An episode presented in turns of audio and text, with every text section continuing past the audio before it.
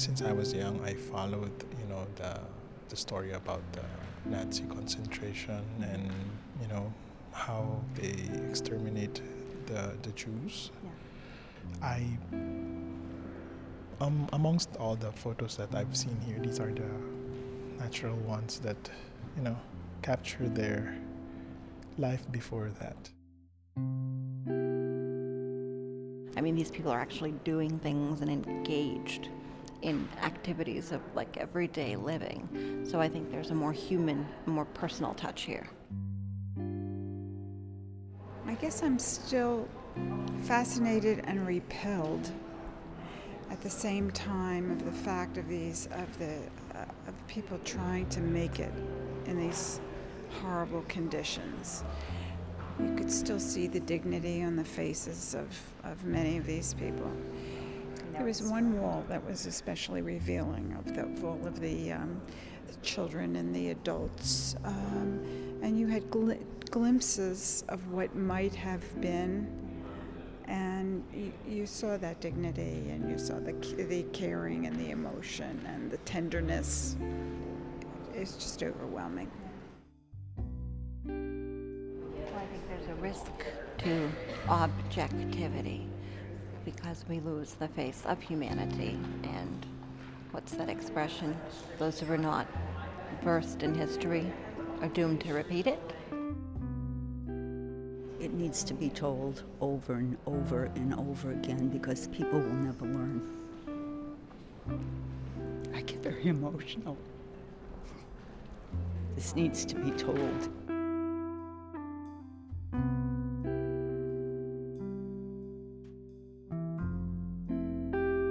This is a special episode of The Lonely Palette, the podcast that returns art history to the masses, one painting at a time. And today, one exhibition at a time.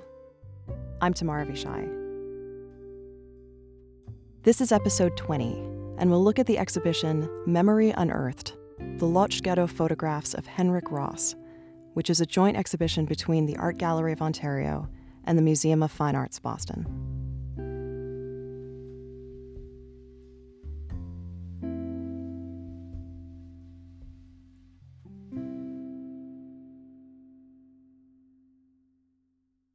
There is a photograph hanging on the wall, three galleries into the archive of Henryk Ross's images of the Lodz Ghetto. It's in a room titled Deportation, and this photo is one of many that tell the story, one moment at a time, of the increasing emptiness of a ghetto being liquidated. The photograph is of a boy in the back of a truck, about to be taken away. And he's smiling because a camera is on him and even amidst the chaos of the liquidation and the anxiety of the unknown, what do you do when a camera is on you? You smile. To us, this is horrifying. We know that this boy is about to be taken to Chelmno extermination camp. We know, or at least we can guess, how close this boy's life is to being over, and we know exactly how it's going to end. And this is painful information to have. We didn't ask to know what he doesn't. We sit here in the present, with all the benefit of historical reconstruction, and look at someone who seems, to us, almost naive. And yet, this is still his moment, not ours.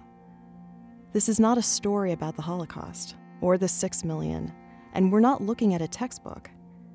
It's a snapshot, it's a story. It's a boy whose future is yet unwritten, just smiling for the camera. We tend not to think about the fact that when we walk into an exhibition devoted to photographs taken in the Lodz Ghetto from 1940 to 1944, that we have certain expectations of what we're going to see, of what a Holocaust photograph is. But of course we do. It's the Holocaust, and it's ubiquitous, and we share the world with the History Channel. And we know it's going to be disturbing. The iconic, grainy black and white photos of concentration camp liberations imprint themselves on your brain. They're photos of volume and facelessness, of grotesque piles of skeletal bodies without any sense of individuality, and therefore elicit the same reaction to us as they must have to the liberators. Not who are these people, but who could do such a thing? How could this have happened? We anticipate revulsion and horror and shielding young eyes until they're deemed old enough to process it, as if we ever really get to that place. And we also expect that photography, the most powerful and immediate storytelling device that we have, to be objective. Documentary photographs document, which implies a certain amount of accuracy, of truth. It implies that the story being told is the story, not the story as told by a storyteller. But you can see where I'm going here. All storytelling is, of course, subjective. Every storyteller and every photographer has made choices. They all give you a point of entry, a guiding path. And every narrative is, in some form or another, constructed.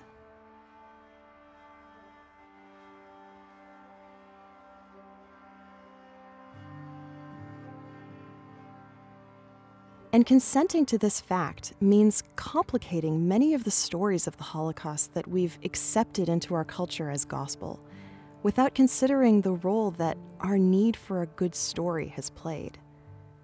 There's a reason, for example, that you're probably not all that familiar with the Lodz Ghetto, but have heard of the Warsaw Ghetto.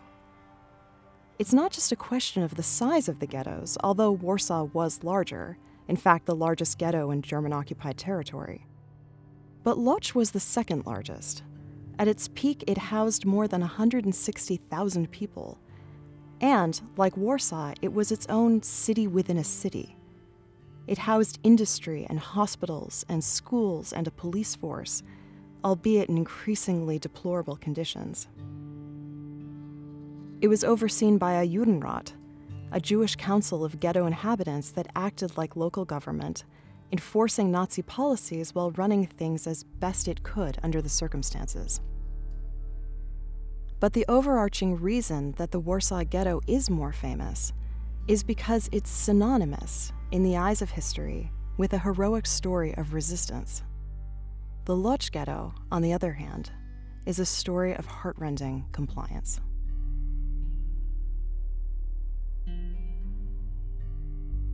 And the fact that the Warsaw Ghetto is by far the better known of the two hammers home how much we need stories of resistance. The Warsaw Ghetto Uprising, no matter how unsuccessful it ultimately proved to be at the time, plays a deeply important role within the narrative of the Holocaust. We need cracks of light into the darkness. We need to know that people fought back, that millions of people didn't walk blindly into their own destruction and that millions of observers didn't just stand by and watch. Stories like the Warsaw Uprising, The Fishermen of Denmark, Oskar Schindler allow us to keep going. Otherwise, it would be too dark to see, and we couldn't continue forward. But when these stories are the ones that get the most attention, we run the opposite risk, believing that resistance was normal or expected, when the truth is that, in the grand scheme of things, these resistance stories are painfully few. Most people were understandably unwilling to risk their own lives, or their families' lives, for an abstraction, or a neighbor that they didn't know very well who suddenly no longer lived next door. Most victims were unaware of what awaited them and saw compliance as the safest option. And moving away from these hopeful cracks of light leaves us in what the Italian writer Primo Levi described as the gray zone.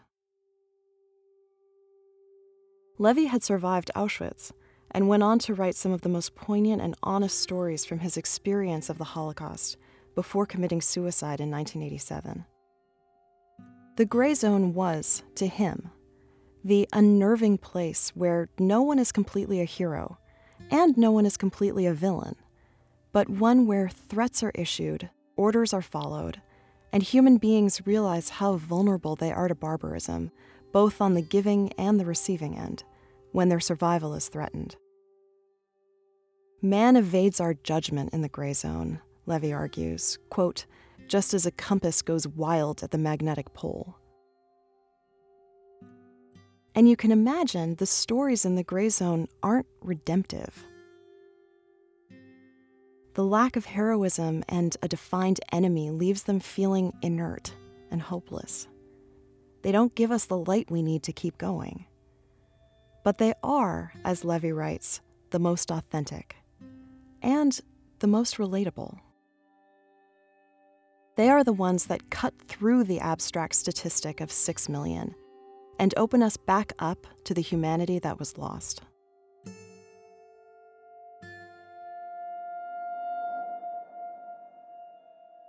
So now let's dive more deeply into this story of the Lodz ghetto. The story of Lodz is unique. Despite its central location in the town of Lodz, it was tightly sealed off, meaning that there was little opportunity to smuggle either goods or information. It was one of almost a thousand ghettos in Nazi occupied territory, established only a few short months after the Germans had occupied Poland in September of 1939. But what made Lodz Ghetto particularly exceptional was its productivity.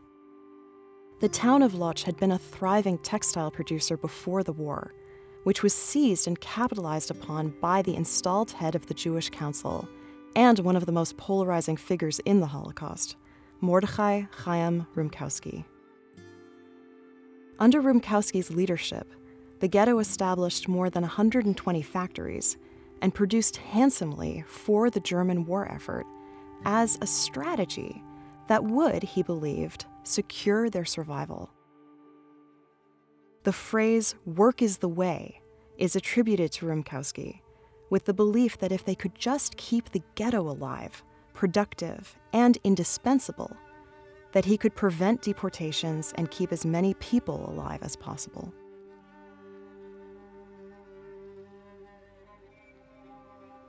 It calls to mind the phrase that is now so indelibly linked to the Holocaust, written in iron over the entrances to the concentration camps Arbeit macht frei, or work will set you free.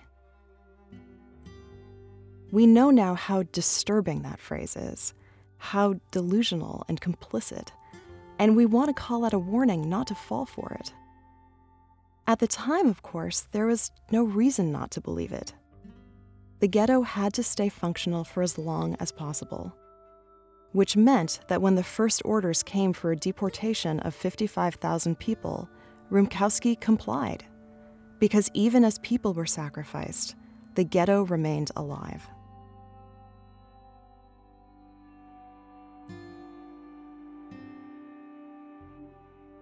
This is why the narrative, the story of Chaim Rumkowski proves so tricky. An acquiescent sucker who thinks he's a savior is too pitiful and unredemptive to make for a good story. Instead, it just makes us uncomfortable. History has spent a lot of energy condemning Rumkowski, and by all accounts, it's true that he was not a good man. He had been a businessman before the war, as well as the head of a Jewish orphanage, which was described at the time as more self serving than charitable. Most disturbingly, he was said to have had a quote unquote unhealthy interest in children, which was confirmed by stories of survivors after the war. Within the walls of the ghetto, he was a megalomaniac, a dictator, the quote unquote king of the Jews, whose image was printed on ghetto currency and stamps, who rode through the streets in a horse drawn carriage, who quashed dissent with Nazi help and who routinely cooperated with the Nazis, seeing himself, wrongly, in the words of Primo Levi, quote, not as a servant, but as a lord. The defining moment of his narrative came in 1942, the second wave of deportations, when Rumkowski, determined as ever to keep the ghetto alive and producing, made the decision to fill the requested quota of 20,000 with children. The speech that he delivered to the mothers of Lodz, now infamously referred to as the Give Me Your Children speech, hung as heavy with noxious self pity as sat his crown. He was the victim here, don't you see? It was his anguish that needed to be acknowledged, burdened as he was to comply, burdened with an impossible ask that would, in his mind, ensure the continuation of the ghetto's industry. History has used this speech to solidify Rumkowski's monstrosity. More specifically, it's used as a point of contrast with the head of the Warsaw Jewish Council, Adam Czerniaków, and Rumkowski comes off much the poorer for it. Because when Czerniaków was faced with a similar dilemma to sacrifice children, he chose instead to commit suicide. And that's how narratives work. Czerniaków is hailed as an honorable martyr, while Rumkowski is vilified.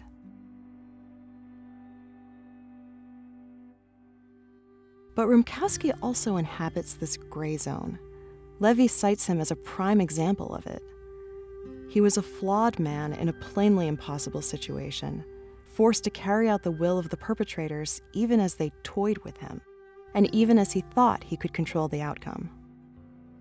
And despite the reprehensible decisions he made regarding the deportations, or perhaps because of them, the Lodz ghetto did stay alive longer than all the others, a full two years longer. And during this time, a respite from deportations only strengthened the belief that work was the way to survive. And he almost pulled it off. Had the remaining 70,000 ghetto occupants survived only a few months longer, Rumkowski might have been remembered as a hero. But we know now that that is not the case. The ghetto was liquidated in 1944. Rumkowski was murdered by Lodz Jews as soon as he arrived in Auschwitz. And the Lodz ghetto is now, again in the eyes of history, an unredemptive and unsung story of compliance.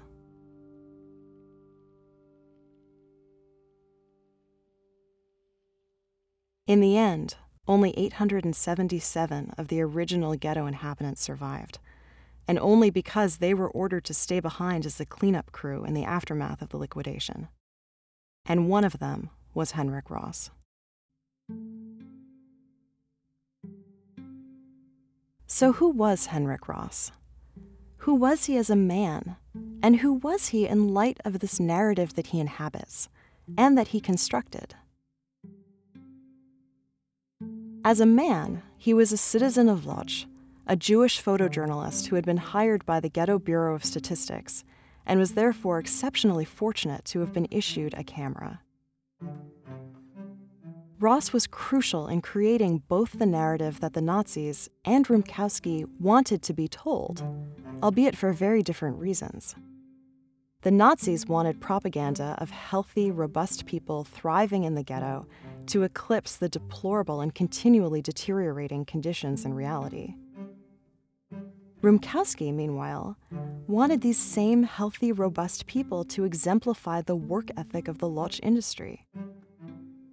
To that end, beyond the ID photos that Ross was hired to take, we see photos of textile production, mattress stuffers, bread haulers, seamstresses, and in the final gallery, a tremendous wall of lovely, unnervingly normal portraits.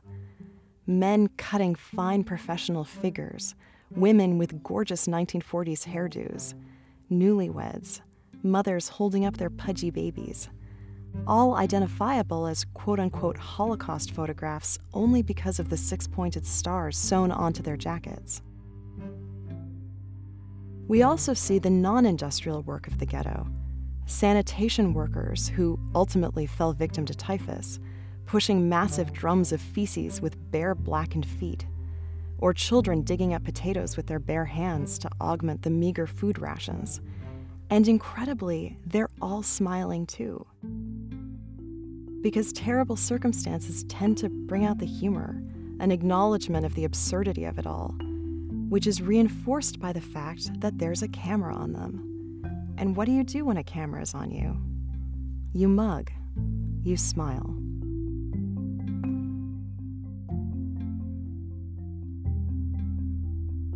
There is also a series of candid photographs by Ross, taken at great personal risk from hip level from beneath his coat. These photos are brazen acts of resistance, the ones that are overtly heroic, that could have easily gotten him killed. These are the photos that give him an opportunity to shape the Lodz narrative for the history books. And we recognize these kinds of photos. They were the ones that we were expecting images of slow starvation, images of deportation, of tight quarters, of emptying out, all taken from surreptitious vantage points.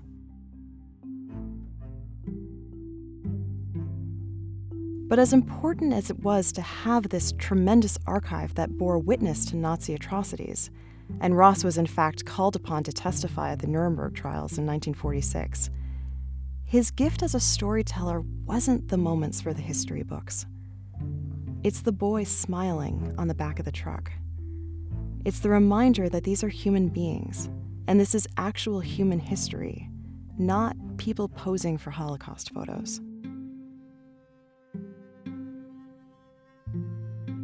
And that's when I think back to that lovely wall of those normal portraits. In the course of the exhibition, it's presented at the end, but that's out of sequence chronologically. It's 1940 and 1941, when the ghetto inhabitants were still healthy, still alive. These portraits are an act of resistance, too.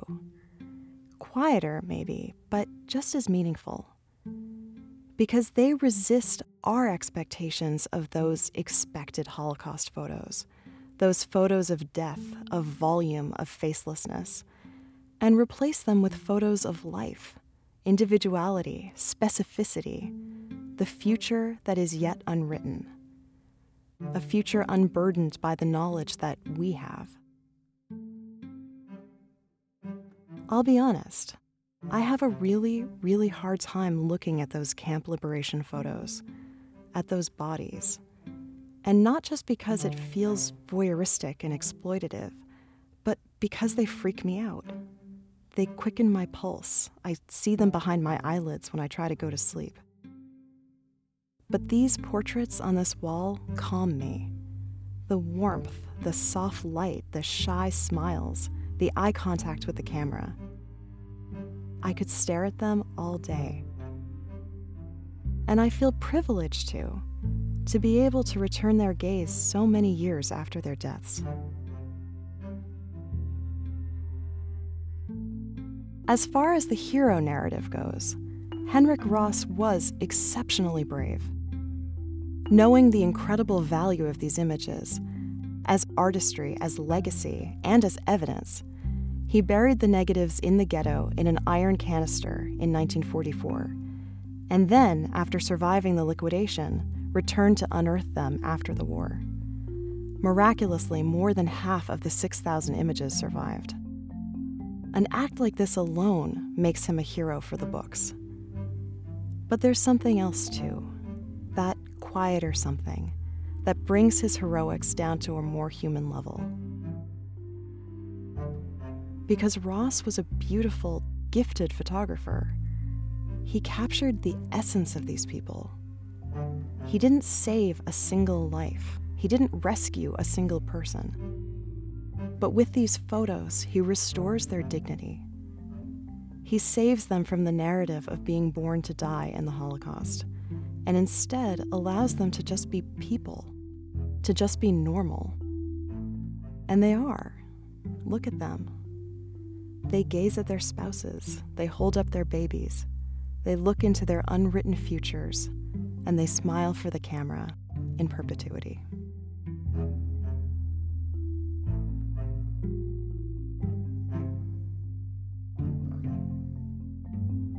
The exhibition, Memory Unearthed, is on view at the Museum of Fine Arts Boston until July 30th. Special thanks to Ben Avishai, and the intrepid museum goers at the Museum of Fine Arts Boston, who were so generous with their time as I interrupted them in the galleries. For more information, past episodes, and all of the images, go to thelonelypalette.com, or you can follow us on Twitter at Lonely Palette, or on Instagram at The or like us on Facebook and subscribe wherever you get your podcasts.